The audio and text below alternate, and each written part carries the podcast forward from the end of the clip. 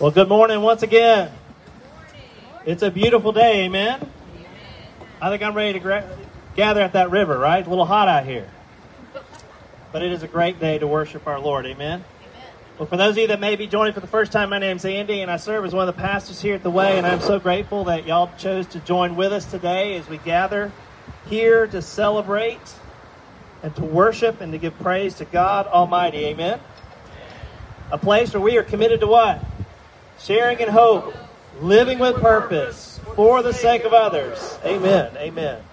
You know, what a privilege it is for us to be able to gather today in this way. I, I, it's not lost on me that we have the opportunity to freely and to fully worship God in this space, in this place, at this time. Amen? Amen. And I am acutely aware that there are many across the world that cannot do that, that are anything but free, including those that are living with us, whose family lives in the Ukraine and is facing great trials and tribulations there. So may we never lose sight. May we never lose sight of the freedoms we have in this country. The freedom, including the freedom to gather and to worship and to give God all the honor and glory today. Amen? Amen. Well, this weekend we know marks the anniversary of the birth of this great nation. Amen? The United States. And by no means are we a perfect country. Amen? Amen. But I do believe, I do believe that the aspirations of our founders to form a more perfect union still guide us some 250 years later. You know, Thomas Jefferson was one of our first presidents, or not a first president. He was a signer to the Declaration of Independence, and he was one of our earliest presidents. And in his first inaugural address, March 4th of 1801, he made this statement. He made the statement that the U.S., the U.S. government, is the world's best hope. World's best hope. And no doubt, I think all we would all agree that this country has inspired hope in the millions of people, not just in this country, but across the world, and continues to do so today. But I must ask can any country be the world's greatest hope? Can any institution be the world's greatest hope?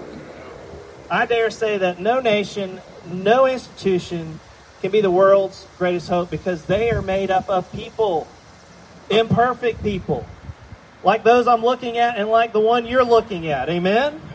We're all imperfect people. So, just what is the world's greatest hope?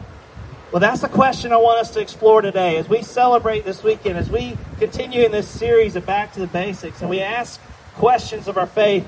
I want to pose that question to you today. What is the world's greatest hope? Well, I believe that it's found in the greatest story that has ever been captured on paper and continues to unfold to this day. It is God's story. And it's what we find in the closing chapter of the closing book of the greatest book of all time, the Bible, that I believe we find the world's greatest hope. So I invite you to turn with me now and let's listen in to John close out the book of Revelation. And he closes it this way. Beginning in, in verse 6 of chapter 22, we read The angel said to me, These words are trustworthy and true. The Lord, the God who inspires the prophets, sent his angel to show his servants the things that must soon take place. Look, I am coming soon. Blessed is the one who keeps the words of the prophecy written in this scroll. I, John, am the one who heard and saw these things, and when I had heard and seen them, I fell down to worship at the feet of the angel who had been showing them to me. But he said to me, Don't do that. I am a fellow servant with you and with your fellow prophets and with all who keep the words of this scroll. Worship God. Then he told me, Don't seal up the words of the prophecy of the scroll because the time is near. Let the one who does wrong continue to do wrong. Let the vile person continue to be vile. Let the one who does right continue to do right. And let the holy person continue to be holy. Look, I am coming soon. My reward is with me, and I will give to each person according to what they have done. I am the Alpha and the Omega, the first and the last, the beginning and the end. Blessed are those who wash their robes, that they may have the right to the tree of life and may go through the gates into the city. Outsider dogs, those who practice magic arts, the sexually immoral, the murderers, the idolaters, and everyone who loves and practices falsehood. I, Jesus, have sent my angel to give you this testimony for the churches. I am the root and the offspring of David and the bright morning star. The Spirit and the bride say, Come.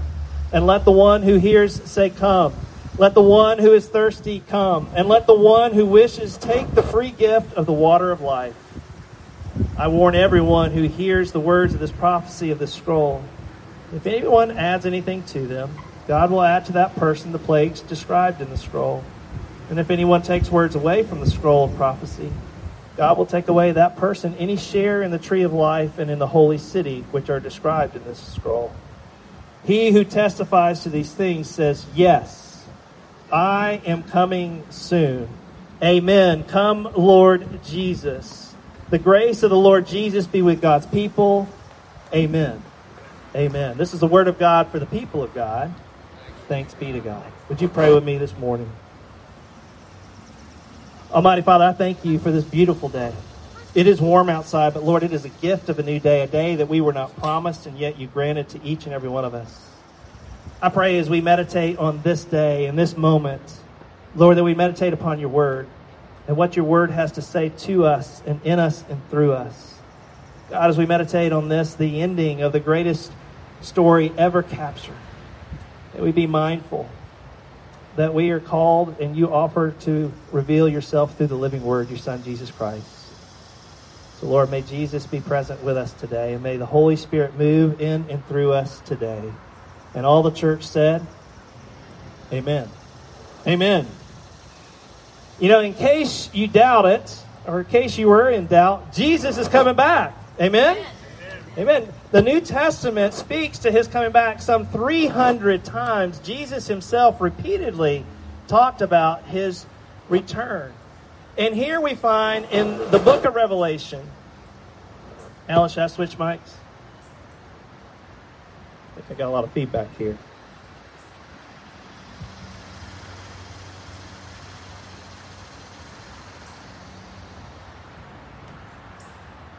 Hopefully, it's a little better.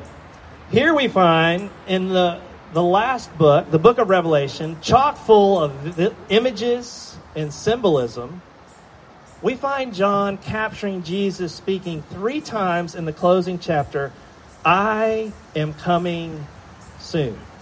I am coming soon. Now, I don't know about you, but for John, these must have been heartwarming words for you see, John is old in age. He's in prison on an island, but this is the very same John that walked with Jesus, talked with Jesus. This is the very same G- John that, that witnessed Jesus reach out and touch a leper to heal him and to, to heal the sick and to cast out demons. This is the same John that, that saw the unimaginable happen by Christ Jesus, where he walked on water, where he calmed the storms, and where with just a meager handful of fish and bread, he fed thousands. This is the same John that would sit at the feet of Jesus, hearing him teach wherever he went over those three years of his life in ministry here on earth. And this is the same John that would have been disturbed as Jesus in the upper room would describe that he was going to be betrayed, that he would be beaten, that he would be nailed to a cross. And he would see that actually take place. You see, this is the same John that, that would be the first to race to the empty tomb after Mary had spoken the unbelievable, the unimaginable, that Jesus was alive, that Jesus had risen from the grave. And this is the same John that would encounter the risen Jesus Christ and would be told to wait in Jerusalem until the power and presence of the Holy Spirit would come upon him. And in hearing those words, he would look up as he saw Jesus ascend into heaven amongst with the rest of the disciples. And John would be the one to hear these words of two men that appeared as those disciples were looking up into the sky, saying, Why do you stand here looking into the sky? This same Jesus who has been taken from you into heaven will come back in the same way you have seen him go into heaven. He's coming back, y'all. Jesus is coming back. But for John, it's been a while since those days. John's seen a lot in between the days of Christ telling him that and the days in which he's in prison. More lives have been transformed by the power of the gospel and at his hand as he and Peter would walk by and call out and raise people in healing to walk the lame. Remember, Jesus said you would go on to do greater things? Well, John lived that. John saw that. John experienced that. But he also witnessed countless others reject rather than embrace a life in Christ. He saw the church at its best when they would pray together, when they would sell their possessions, when they would give to the poor, when they would share and care with one another to the point that other people took notice and said, I want what you have. But he also saw the church at its worst, where they were lukewarm, where they would get into fights over big things and small things, where false teachers would enter in and cause a lot of disarray as to what to believe and what not to believe, while people took notice. You see, Jesus, John saw a lot in those days. John would also witness many of his friends die, persecuted, martyred for their faith, for their faith in Christ Jesus. All in an attempt by a hostile culture and a nation trying to silence the spread of the good news of Jesus Christ. You know, as I reflect on these things, the 21st century isn't a whole lot different than that first century that John experienced. Amen? But here we see John and we hear John capture Jesus' words I am coming soon. And for John, he finds hope in this. Hope because of the accompanying vision that John had been given through God about this. If we look back at chapter 21, we begin to see this grand vision of how all things end when there's a new heaven and a new earth, when God will come and dwell with his people again. This is what John was hearing and seeing in his vision. He was told that this would be a time when there's no more crying, there's no more sorrow, there's no more death, there's no more pain. I can't wait for that day. How about y'all? This is what John was hearing and seeing. And his seeing coincided with what he's hearing as he heard God proclaim, I am making everything new. That's Revelation 21 5.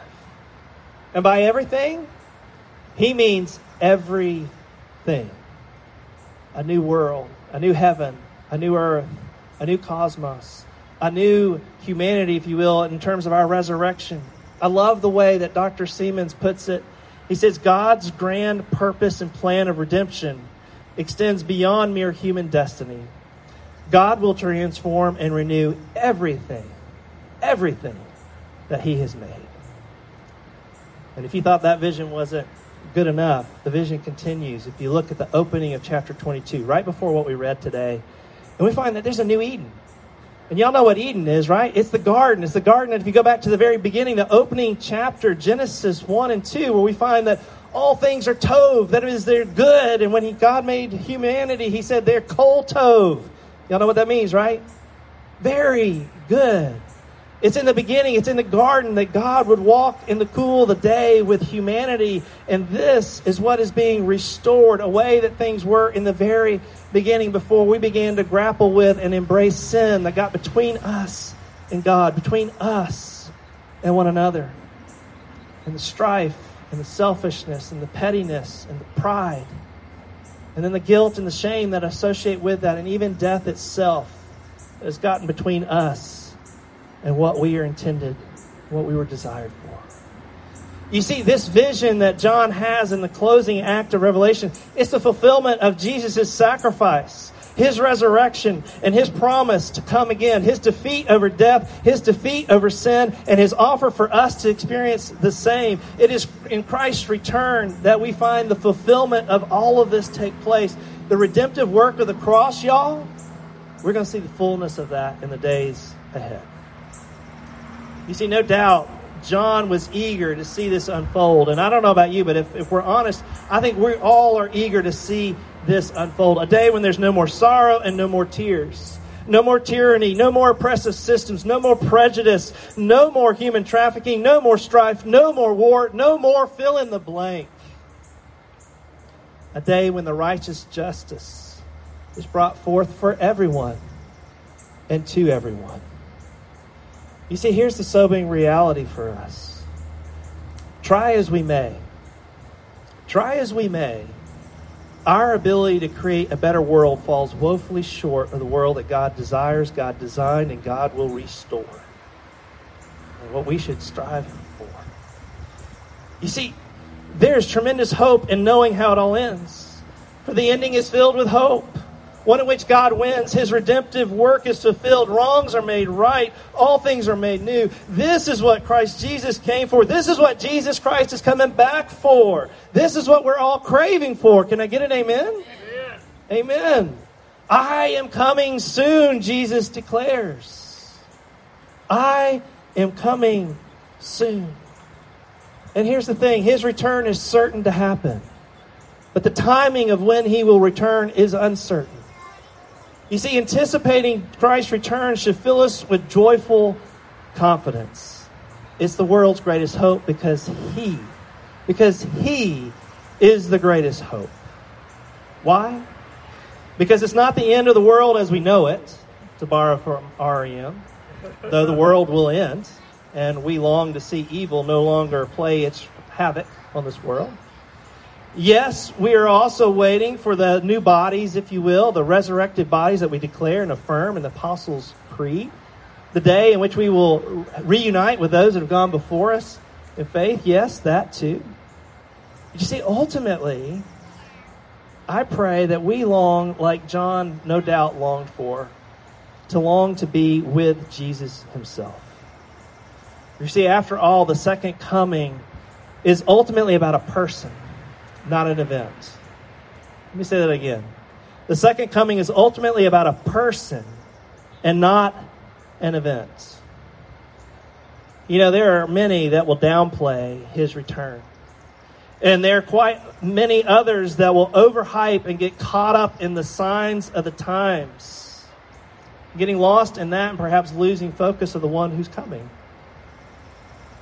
But I would offer to you the thing that challenges me most, and the thing that I think perhaps challenges all of us the most, are the words that I find by a mentor of mine, Dr. Steve Seamands. I quoted him earlier, and I want to quote him here. He posited this. He said, Sadly, the absence of our eager expectation of his return is, I believe, the measure of our contentment with the absence of Christ.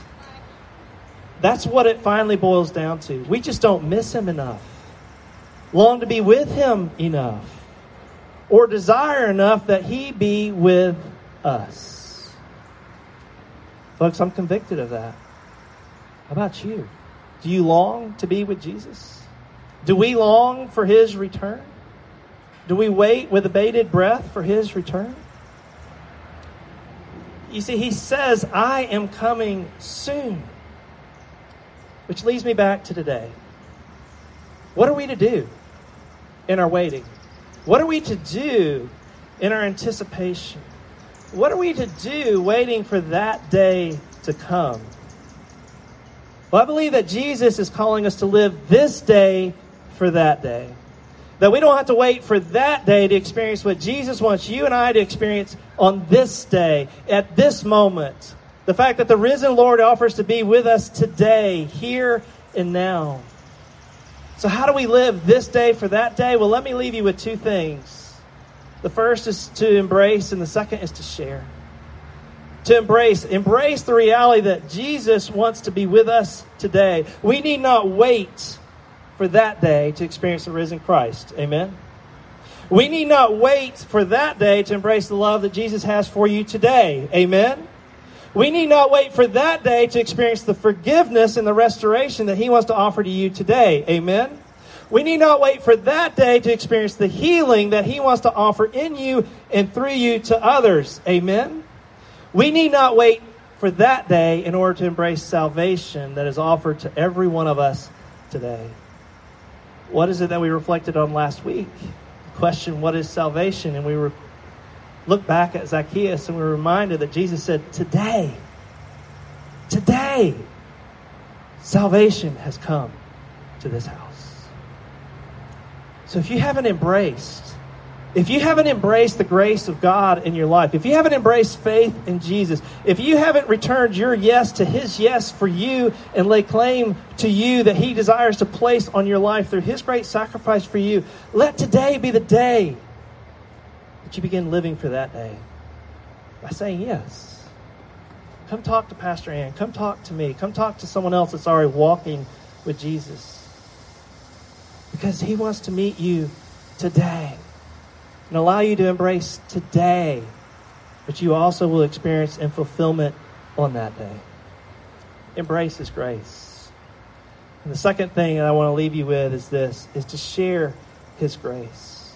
To share in the coming of thy kingdom come, thy will be done. We pray that in the Lord's Prayer, right? Well, we need to live into that reality today. You see, we need to live into that reality today where there is a new heaven and a new earth. A day when death and decay, sickness and hunger, slavery and injustice will be no more. The day when God will fill all of creation with His glory and His righteousness.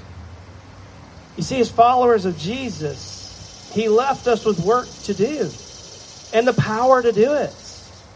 The power, presence, the Holy Spirit that he offered to his disciples upon his ascending into heaven. He said, Wait here until you receive power and you'll be my witnesses. Well, that power lives in us today. We are empowered to see his kingdom come, his will be done here and now, revealing the hope we hold to a world in need of hope. I love the way that N.T. Wright puts it. And I want to close with a quote from him. He's a modern day theologian. He, he's a stinker thinker. He can think a lot harder than I can, but he can say things a lot better than I can. Can I get amen on that? he writes this. He says, Every act of love, gratitude, and kindness, every work of art or music inspired by the love of God and delight in the beauty of His creation, every minute spent teaching a severely handicapped child to read or to walk, every act of care and nurture, of comfort and support for one's fellow human beings, and for that matter, one's fellow non human creations. And of course, every prayer, all spirit led teaching, every deed that spreads the gospel, builds up the church, embraces and embodies holiness rather than corruption, and makes the name of Jesus honored in the world. All of this will find its way through the resurrection power of God into the new creation that God will one day make. That is the logic of the mission of God. God's recreation of his wonderful world means that we do in Christ and by the Spirit in the present is not wasted. It will last all the way into God's new world. In fact, it will be enhanced there. Folks, we have the greatest hope the world could ever embrace. His name is Jesus. And we are called to go and be his hands and feet to extend that hope to everyone and to anyone that we come into contact with. That is the world's greatest hope. And we hold it. Rather, he holds us. His name is Jesus. So may we be like those that John captured in the vision that invite and take the invitation to come. As the bride that we shout out, Come, Lord Jesus, come. And in the conclusion where he says, Amen, come, Lord Jesus, come. May we be those kind of people today. Amen. Amen. Would you pray with me? Almighty God, I thank you. I thank you for the privilege it is to, to stand and to, to share and to reflect upon your word. And how the end of the story is a magnificent story. It's one that will not disappoint. And it's an end that we are all invited to be a part of and incorporated into through faith in Christ Jesus. So, God, today, wherever we're placing our hope, I know for some we place it in an institution or a movement or a business or even a nation or a government or maybe in our own strength. But God, we know that all of those places we place our hope will be destined to disappoint us, to fail us. But God, through your Son, Jesus Christ, there is a one true hope that is offered to everyone and to anyone. And so, Lord, I pray today we renew our sense of faith in Him. Lord, that we would long to walk with you, Lord Jesus, daily, today, so that we might live today for that day. Because we don't have to wait for tomorrow to experience and embrace your grace today. God, I pray for those within the sound of my voice that if they've yet to embrace that grace, Lord, that they would come forward today. They would embrace the grace that you have for them. And for those of us that have said yes, Lord, may we not be tepid. May we not be lukewarm. Lord, may we be on fire for you. May our heart's desire to be to walk with you and to share you with everyone and with anyone we meet. Lord, you are the greatest hope. And I ask all of this in the high and the mighty and the precious name of Jesus Christ, who says, I am coming soon. May it be soon, soon, Lord. Come, Lord Jesus, come. And the church said, Amen. Amen. Let us.